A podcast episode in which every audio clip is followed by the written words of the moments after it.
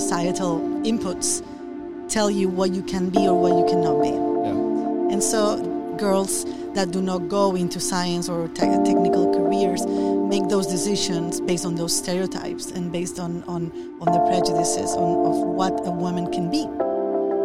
Well, welcome everybody to the Sea Has Many Voices, and I am so excited to have my my friend uh, and someone I really admire, Dr. Marga Gual Soler. I love her name, and uh, she's uh, we're continuing a, conversation that we started with Ian on another segment, um, and Marga, I want to talk about where we, we we were we started to talk about solutions. The show's about the show's about a couple things. It's about the fact that, that we need to realize that the ocean and humanity share the same fate, and that we need to work together.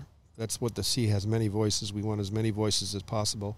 And you made that point earlier about cross disciplinary research, and I totally agree with you. My good friend Jared Diamond and I talk about that a lot. Yep. That we have too many specialists, and uh, real breakthroughs come when you're willing to reach over and, and connect um, uh, specialists to achieve an outcome.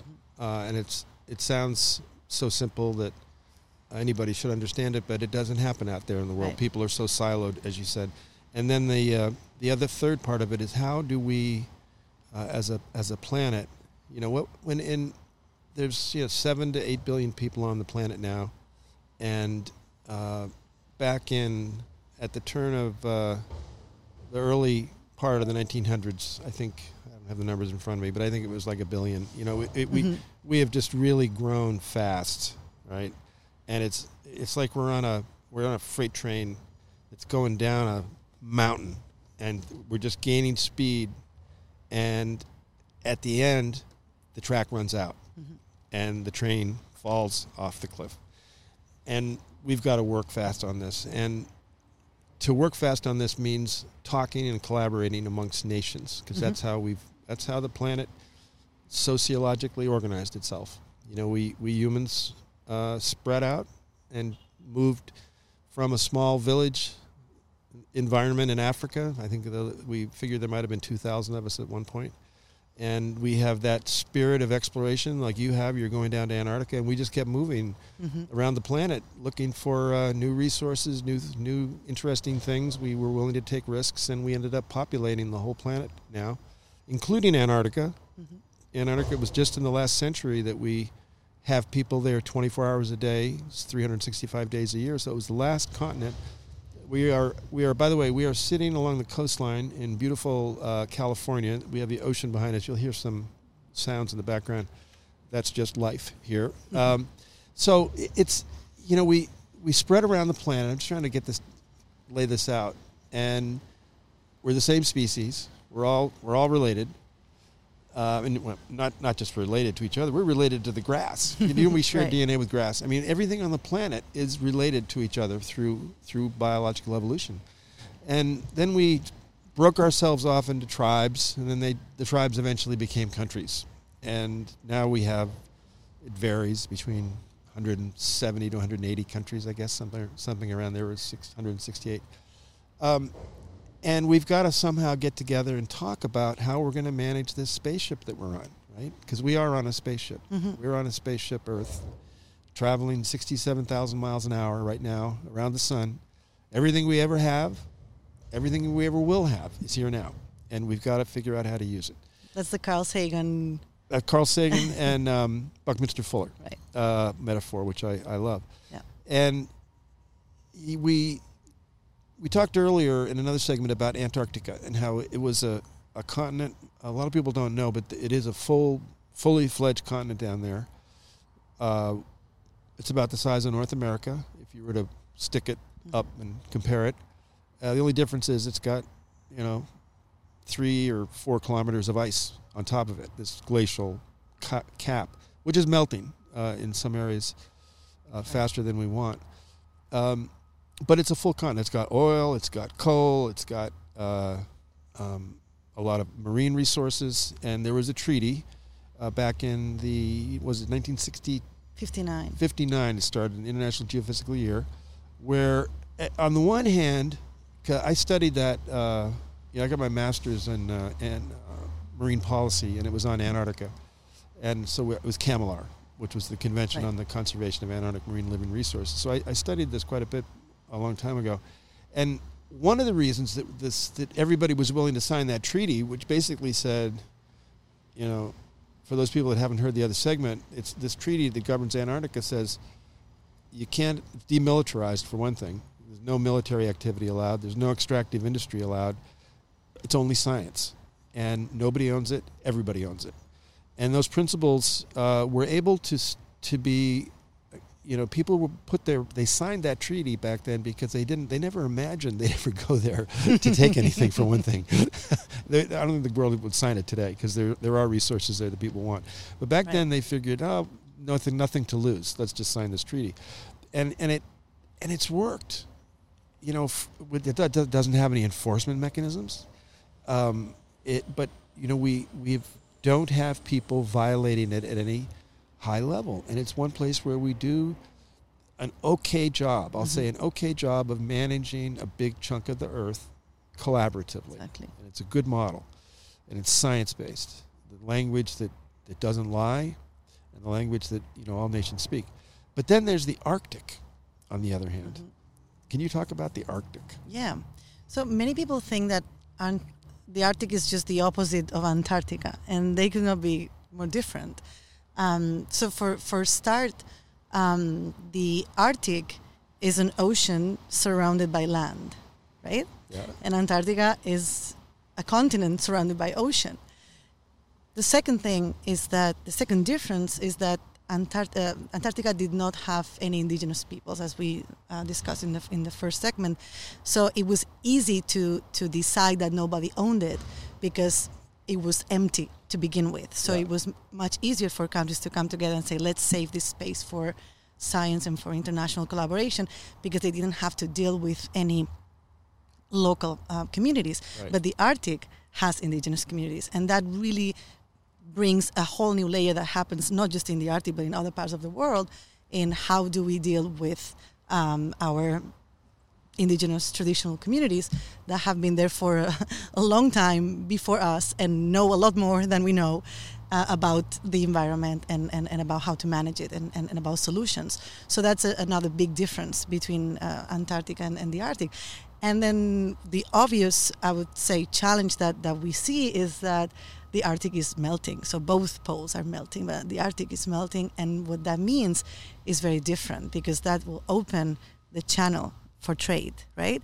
And so the whole geopolitical landscape is built on our trade routes, eh, if you will. That and who has nuclear weapons, which is also related to to mm-hmm. the to mm-hmm. the Arctic. Yeah. And so, if you imagine a new Silk Road over the the Arctic, with the U.S. Uh, and China directly connected, and no, basically no need for the Panama Canal or other um, trading routes, that will fundamentally change our the entire economy, the supply chain and tra- supply chains and trade and also it will probably open up the competition for the resources and fishing and extraction, but also the militarization of the, act- the Arctic. And so the Arctic, uh, there's no Arctic treaty that's equivalent to the Antarctic Treaty, but there's an Arctic Council Right. that the, the, the Arctic um, states are, as you say, I think about Antarctica. Also, it worked out pretty well until now.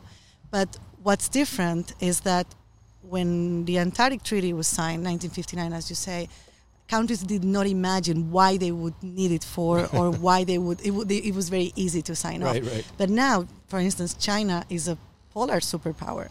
And when China signed the Antarctic Treaty, it was not a polar superpower. So now we have China already very strongly um, leaning towards Are they? Um, yeah, so to- towards both the Arctic, which is more obvious, but also Antarctica. And so in 30 years, the Antarctic Treaty is up for renewal, and there are mm, potentially some parts of the treaty that might not stand Yeah. with the new world that we are right so we have the new science and technology we have the new geopolitical landscape that was that's not the same uh, that we had in, in, in, in the in the in the 50s so how do we preserve this achievement Yeah. for humanity for the planet that's protecting an entire continent for science and peace in this 21st century when we have such a different um, context.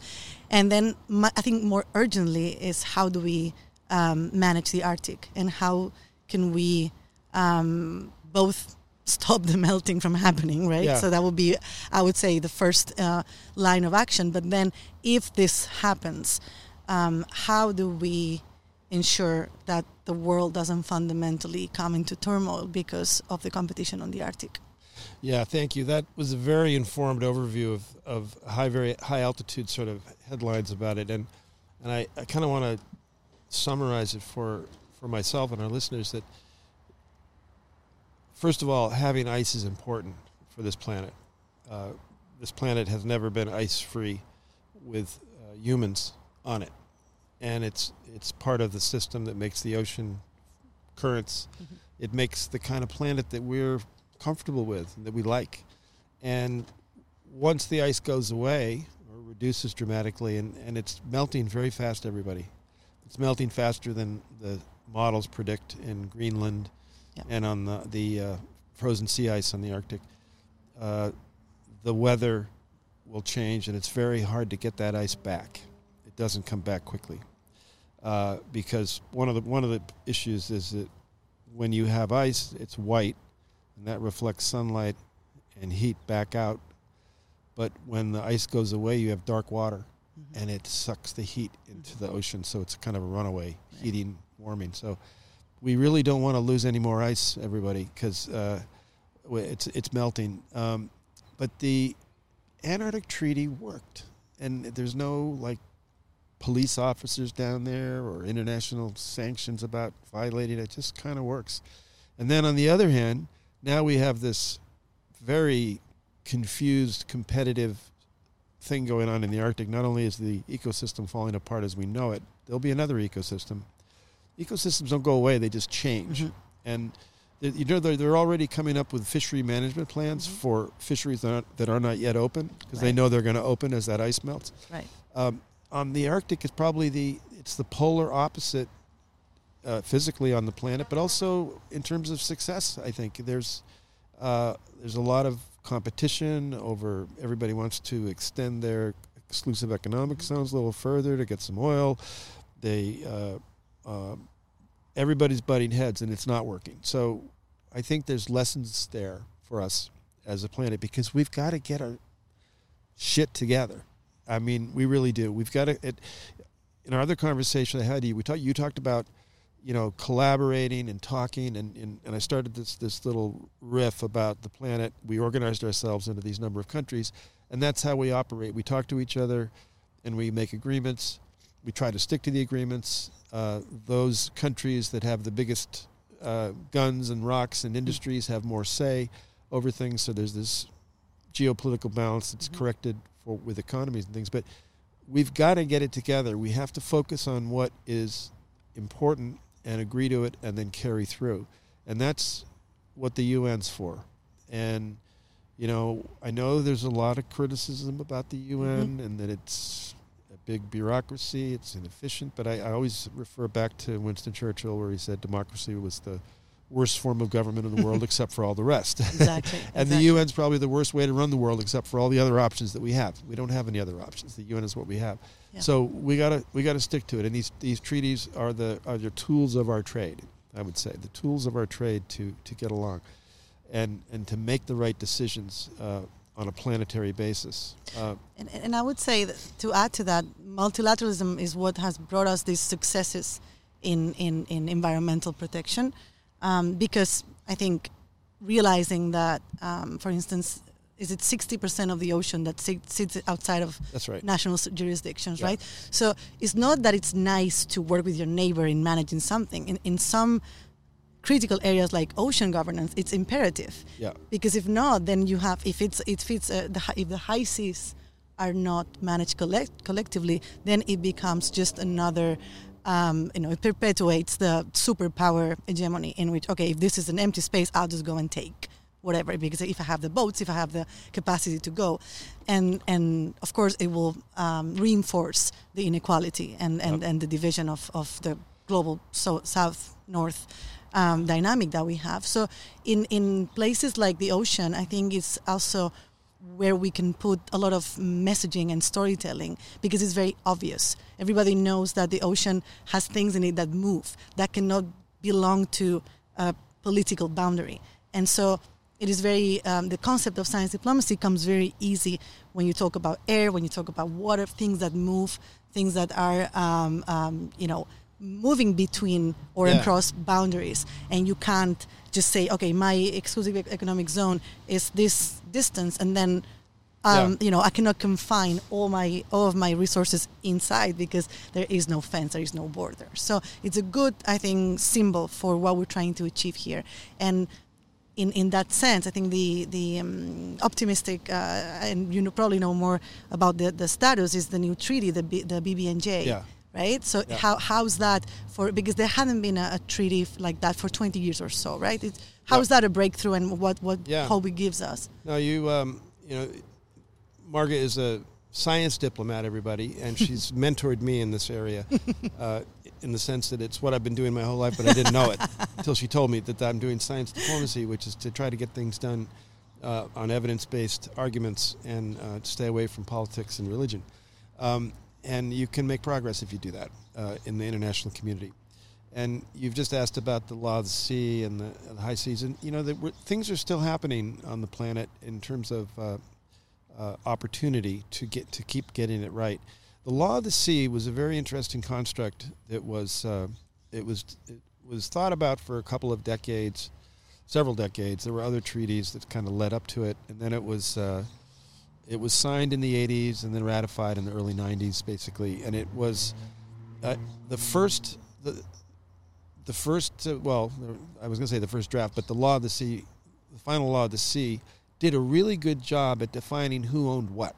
Mm-hmm. That's basically what the first Right. it did, and then it it's a good document. It's a really good document. Then it it opens up opportunities for further generations to do the rest of the work. like how do you use what you own, and how do you how do you manage what everybody owns? Because Right. there's parts of the ocean that everybody owns, the high seas, and then, then each nation gets to own 200 miles out from your coast. So every country that borders the ocean has another 200 miles that they own, which is the ocean. They own all the anything in the water column, and they own anything on the seabed. They, there are some special provisions that ships can pass through your water. It's called the right of free passage, which is another component of the law of the sea. So it's hard to restrict people from doing that Mm-hmm. but you own it. It's as good as as good as land. And now there's a, a work on the high seas, and everybody says that are policy wonks. We call them policy wonks that, that work on this stuff.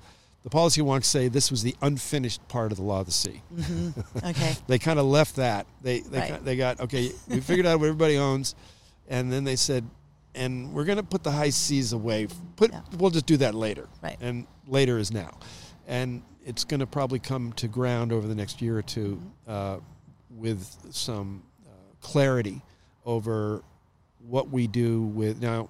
For those of the listeners that are good with numbers, think about this: seventy percent of our planet is ocean and 60% of the ocean is owned by everybody together. And the question Marga posed to me is, you know, how do you manage that that resource that everybody owns that is also critical to maintaining the life support systems on our spaceship Earth that we live on? And I don't know all the answers, but I, I do know that we've got to uh, figure out ways for the ocean to regenerate, not just sustain the use of it. That's a big change now we used to say as long as it was sustainable it was okay well that's not the case anymore you've got to it's got to be it should be better on balance for the planet overall when you when you're done that's the goal of projects like drawdown Mhm. and um, and regenesis or regenerative thinking so that if you if you make a uh, a building now, uh, okay, it doesn't have any carbon emissions, and maybe the concrete also absorbs CO2 from the atmosphere, so it actually draws down CO2.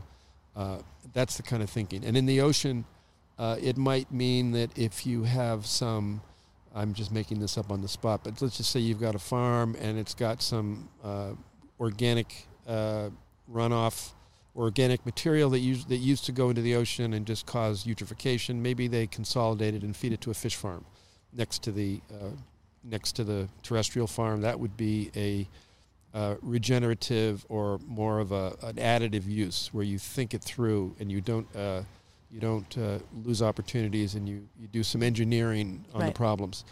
Um, so I'm I'm optimistic that we're going to get that right. I hope, uh, and uh, it's uh, a lot of opportunity for any any uh, any young women out there, and that's another theme that I, I want to talk to you about. Is uh, we talked about a little bit in the other segment is is the opportunities that are opening up uh, now for women, and I uh, you're you and if, I'm sure that you know you're you're you're a, you're a model, you know, and do you have experiences? Do you have a lot of Hmm. young women coming to you saying, "How do I, how do I do what you do?" And tell me about that. Yeah, thanks, thanks, Greg. It's it's it's really true that I think um, we're going, we're, we're moving towards a place where we won't call women. Sci- we won't say We won't, This we a won't wo- say it's a woman. this, Yeah. this is not a woman scientist. This is a scientist, yeah, right? Yeah, yeah. And yeah. there will be no distinction. I That's think right. that's what we what we need That's to to That's the goal. Yeah. to work towards, right? Yeah. And and so absolutely, the more I think um, visibility for role mo- from role models that we can have for especially for young girls. We were talking about this with Christine earlier. Like, there's an age that women or girls, because societal um, inputs tell you what you can be or what you cannot be. Yeah. and so this is in the in the early um, teenage years right? So there's a lot of um, i think a big part of girls that do not go into science or te- technical careers make those decisions based on those stereotypes and based on on on the prejudices on of what a woman can be and so having those examples out there making them visible and really um, first empowering individually girls that you can be what you want Yeah. you can be what you know all of the the mantras uh, and that you can be you can't be what you can't see so you have to have the role models out there so then you can see yourself reflected in you them Can't, you can't be what, what you, you can't can't see. Like. Exactly. Okay. and so if you first you have the role models. They- have to be diverse. So Yeah. if the role models are diverse any girl from any background from any country will identify with them right? So we want to have diverse and inclusive leaders women leaders that can serve our, as role models. But then we also have to change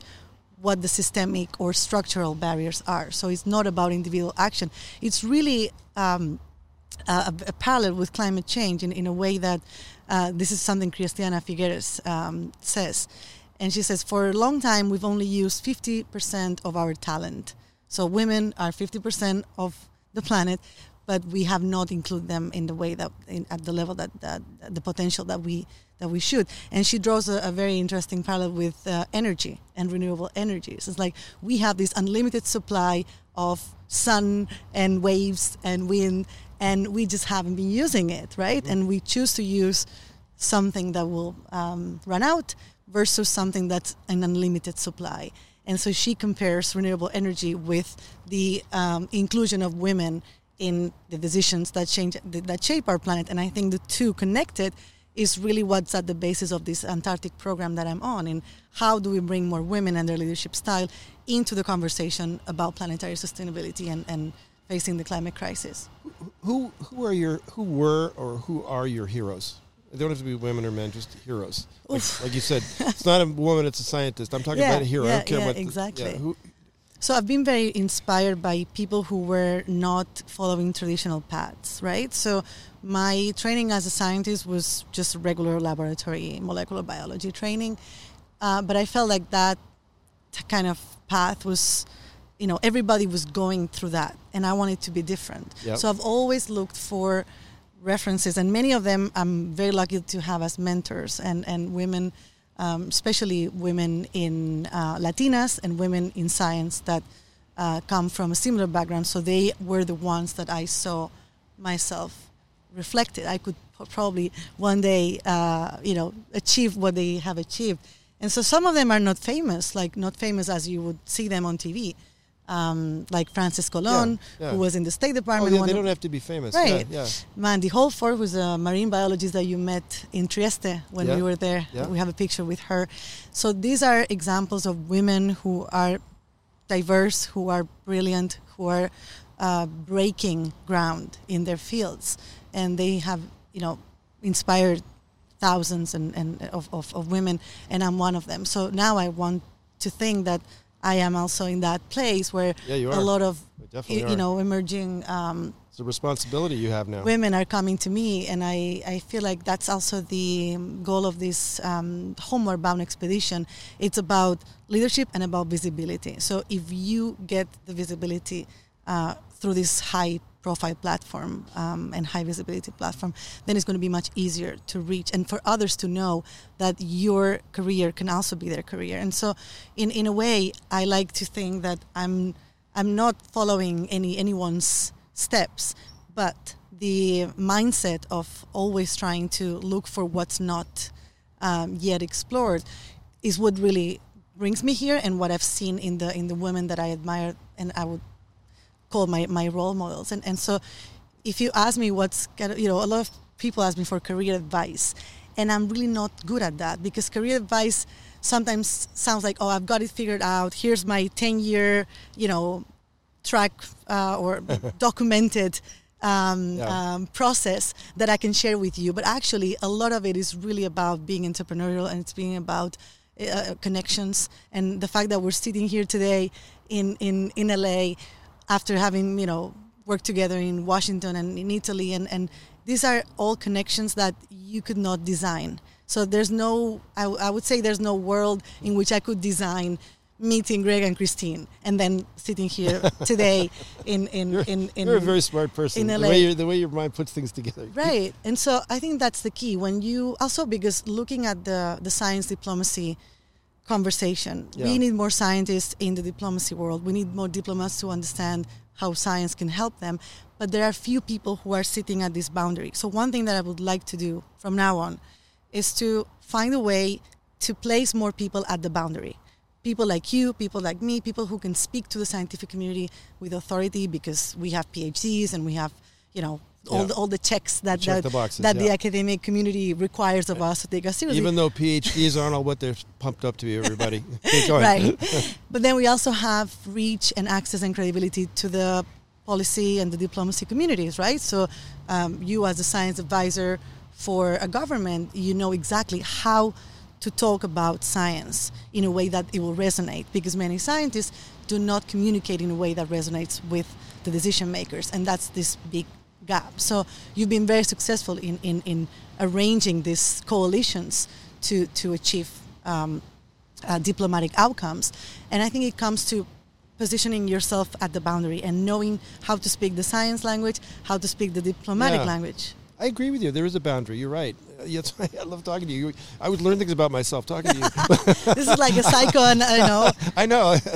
look, Freudian I'm, look, I'm tired of exercise. Talking, I, am tired of talking about myself. Let's find out what you think about me. No, no the um, the working at the boundary. You're right, and that's what uh, I've done. It's what you do, uh, and you know, you said something earlier. You can't do what you can't see, Right. and I'm I'm I'm always I'm fascinated at what it is that gets people going in their careers in their Mhm. lives for young people. What is it that gets people going? You know, because um, I get people coming to me as well a lot, young people, and it's usually something along the lines of, "How do I do what you do?" Right. It's that's kind of how it's phrased usually, because what they see is somebody that's out diving in the ocean a lot and writing books and National Geographic articles, and Right. you see me on Shark Week and Discovery Channel or something like that. And I have a little trick question that I ask them that maybe you might want to use too, if, if you if you if you like it enough. I say, "Have you ever thought about doing anything else?" And if they say, "Yeah, I have," thought about being a you know a medical doctor or Mhm. architect or things, but I want to but I want to consider your career too, along with the others. And I said, do one of the others. but if they say I've never thought about anything else but this, that's the magic answer. Mhm. I say you're going to be fine. Do it. You're going to you're going to end up doing exactly what I do if if that's what if that's how you're put together in your head. And that's what it really is. It's about the passion. At least this is how I see it for Yep. people. You finding the passion and following your passion. And I, I see a lot of people, you know, later in their careers regret that they didn't follow their passion. They ended up afraid that they weren't going to make enough money or something, and they ended up someplace else. Right. But if you really want it, and it's all you can think about, it will happen. Everybody out there, okay? I, I guarantee it. If you're if you're a young person thinking about a career in oceanography or science diplomacy, and it, it's it's got a fire inside you, and you think about it all the time, seven days a week, it'll happen for you. That to me, that's the biggest driver. And but but you also talked about people that were mentored you, and that's right. that's another incredibly important thing that I I like to see people get, right. and I feel sorry for people that didn't get it. Mm-hmm. And I, I, I do meet people that never had because the first time and a mentor everybody is, is somebody outside your family. Mm-hmm. it's kind of a prerequisite because who pays attention to you or teaches you and you suddenly see things in you that you didn't even know were there because that right. person sees them and they and if they're a great mentor they draw you out and they develop you and I was I've been the luckiest person in the world with mentors you know I I always like to bring uh, Teddy Tucker into the room uh, he's like my second father he I met him when I was a teenager and he was a great treasure diver in Bermuda and uh, he just passed away seven years ago and he taught me more and led me more and gave me more. But he's the reason I went to Antarctica. I was, I was down in Bermuda, uh, diving with him, and Bill Hamner, the scientist, was there. And Teddy said, "You got to meet this young man, Bill." And next thing I know, I'm on a boat to Antarctica, and I was like 21. um, and I've had others, uh, but it, it's it's really that, and I and I like to try to create environments where, where that can happen for young people. I, I completely agree. I think you made a very important point. Is is when you were asked when you were 21, you want to go to Antarctica. So that moment when you are presented with an opportunity, being able to recognize it and to catch it and go with it. Yeah. I think that is the key. So if there's one piece of advice uh-huh. is that you cannot design the strategy to get somewhere and if you try to design it too much then you will miss out on opportunities that come well, in front of you but you don't see them. It's funny you should say that because one of the things Teddy t- told me he said to me I, some of the many things he said he said Greg said, don't ever say no. he said, if you're asked, if you're asked to anything, say yes first. Yes. He said, because if you say no too many times, they'll stop asking. and that's a, a, good advice also for women, because particularly women tend to have imposter syndrome, and that's sometimes a barrier. What right? is this? Imposter syndrome. Uh, I don't know what that. Oh, it's, what, it's this idea that you think that you are not good enough for an oh. opportunity, so oh. you kind of discount yourself first. So if you ask me, do you want to go diving right now? And I, of course, don't have a, the conditions for like I don't have the, the suit. I don't have maybe my license with me. The, I, I would find so many reasons to say, no, Greg, you know, let's do it next year, or you know, let, let's find another time, and having changing that you know kind of frame and saying yes what do we need to do? And then you will say okay you need a suit you need a you know tank, whatever, and then we'll go and find it and yeah. see whether we can put together that uh, you know assemble what we need to go diving instead of saying oh no I cannot do that and then discounting myself from the yeah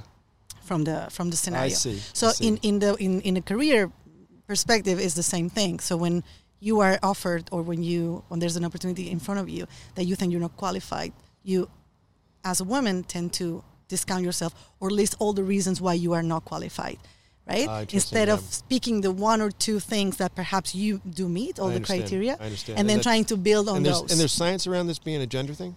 Um, I think yes, but it's it's it's a of course a um, um, societal yeah oh it's know, created by society condition right exactly. Oh, they studied it, huh? And yeah. then when you do you know the the research on oh the CVs of these two people one woman one man are ident- identical but they are you know uh, assessed differently and so women are perceived as less competent. So it's not that it comes out of the blue. It's like women have faced barriers for the same job to get the same salaries and all of that, yeah. and they have systematically been discriminated. So of course that will bring you some doubt, and you know after a yeah. few a few times of being perhaps not uh, treated at the same level as an expert as a you know when you're looking for a job then that, that kind of gets built in it's, you it's you know it's it's you said it's sys, systematic it's also systemic right uh, and i'm i'm still appalled when i when i see it in, at times uh, I was talking to christine earlier today about a, a, a friend and a colleague a scientist a woman scientist and when i discovered what she was getting paid how much less it was than others mm-hmm. and it was she and it was only because she was a woman, and she also happened to have a very youthful kind of way of being. So she and she comes across like an excited teenager, but she's a very smart PhD researcher, you know, published, and she was paid like half what the men were being paid because of because of that that frame that she that she that she fit in. Um, so it's it's it's around and uh, it's still happening.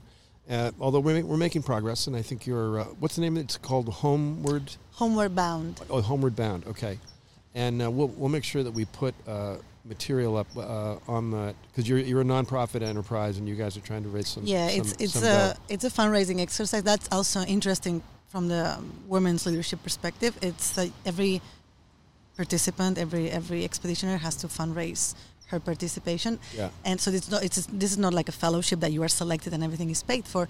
But I think the the, the hidden intent in the program that's not been revealed yet to us is that at the end of the 10 years it's 100 women per year so we'll have a, a network of 1000 women from all over the world and i think the ability to raise money for yourself is a very important skill it's a very important exercise especially when you want to have a political like if you want to run for office for instance right so this is another gendered um, issue. So men are good at asking for money for them for themselves. Like if you are pitching to an investor, uh, you say, "Hey, I have this idea. It's awesome. I'm awesome. Why don't you fund me?" Right? Right. That's easier for men to do Right. in general. So this is all, of course, a generalization. There would be women that are very comfortable Yeah, doing yeah, it, yeah. and men who are not comfortable. But in general, you see how, for instance, 95% of venture capital goes to men in Silicon Valley, right? And so this idea of funding uh, of fundraising for you, it's still uh, more of a barrier for women. Women are good at at um, fundraising for a cause, for a research project, like getting grants. Like there's no problem when the object is external, right? But if you put yourself in front of investor or, or um, a panel and say, "Give me money because I have a good idea and Yeah. it's awesome." Oh no, I've, I've seen it in my in my management career. You know, managing women who were not aggressive about asking me for raises, as the guys are, hmm and I would have to give them raises, Right. I because I kept things in my management regime, you know, Right. gender neutral, Right. and they they'd always be like they'd always be like embarrassed and say you need you, you're getting a raise, you know, you, you're supposed to be asking for them, but you're not Yeah, yeah, yeah. for whatever reason, but I'm giving you a raise, you know. Um, so that uh, that's key. And you know, you you said uh, something earlier, uh, which I'd like to sort of bring us to ground on, where you said you can't do what you can't see. It reminded me of uh, one of the most quotable people in the world, Jacques Cousteau, Mhm. relative to the ocean, and he said, uh, "People only protect what they love." hmm and they only love what they understand. And uh, I've Right. I've added to that to say, and they only understand what they see. Mhm. So I think uh, you know whether it's visual or if you're vision impaired, you can see it and feel it in other senses. The the uh, seeing the ocean or seeing a career path of what you can do uh, are both both transformative. So I want to thank you for that philosophy, and I want to thank you so much for what you do. And uh, you know, you, you you've enriched me today as you've enriched me in our work together. And uh, I'll have you back a- again uh, to talk to finish off some conversations. Thank you very much. Thank you. Thank you, Greg, and the team for having me.